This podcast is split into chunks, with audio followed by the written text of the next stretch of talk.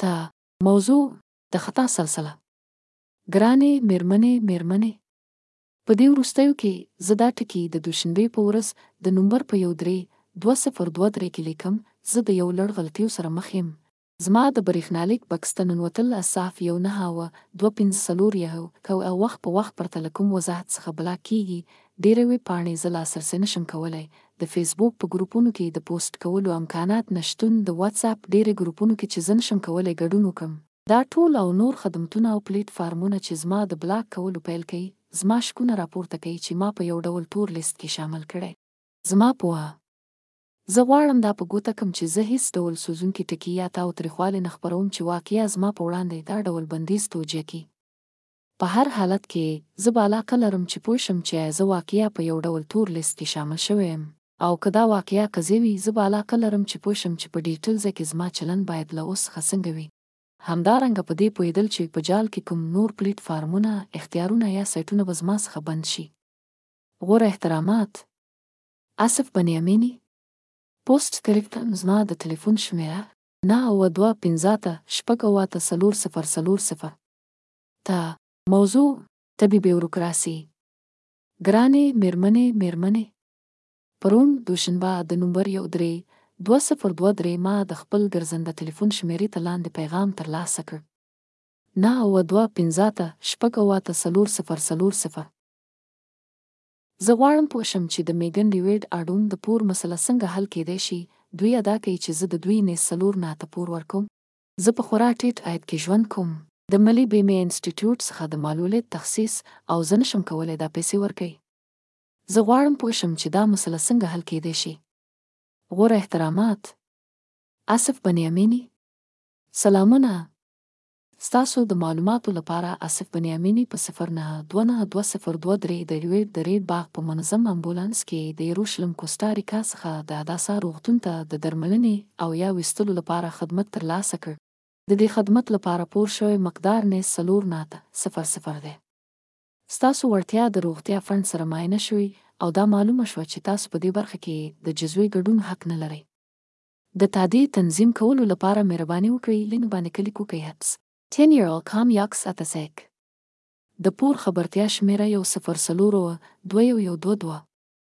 د پوښتنو لپاره تاسو کولی شئ د تلیفون له لارې اړیکه ونیسئ نهه اووه دوه یو اته صفر صفر درې نهه صفر یو صفر یو.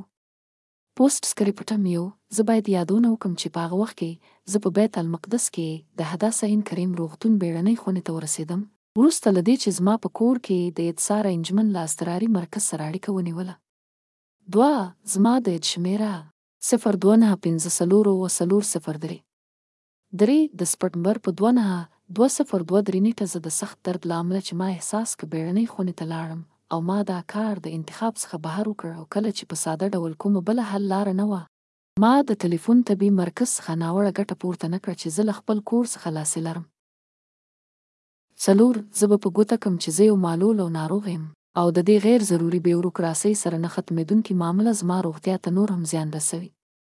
په نهایت کې دا د پورونو په اړه دی چې زه هغه څوک نه یم چې دوی یې تادیه کړم، له همدې امله زه نشم پوهېدم چې ولې دا ډول پیغامونه ما ته بار بار لېږل کېږي.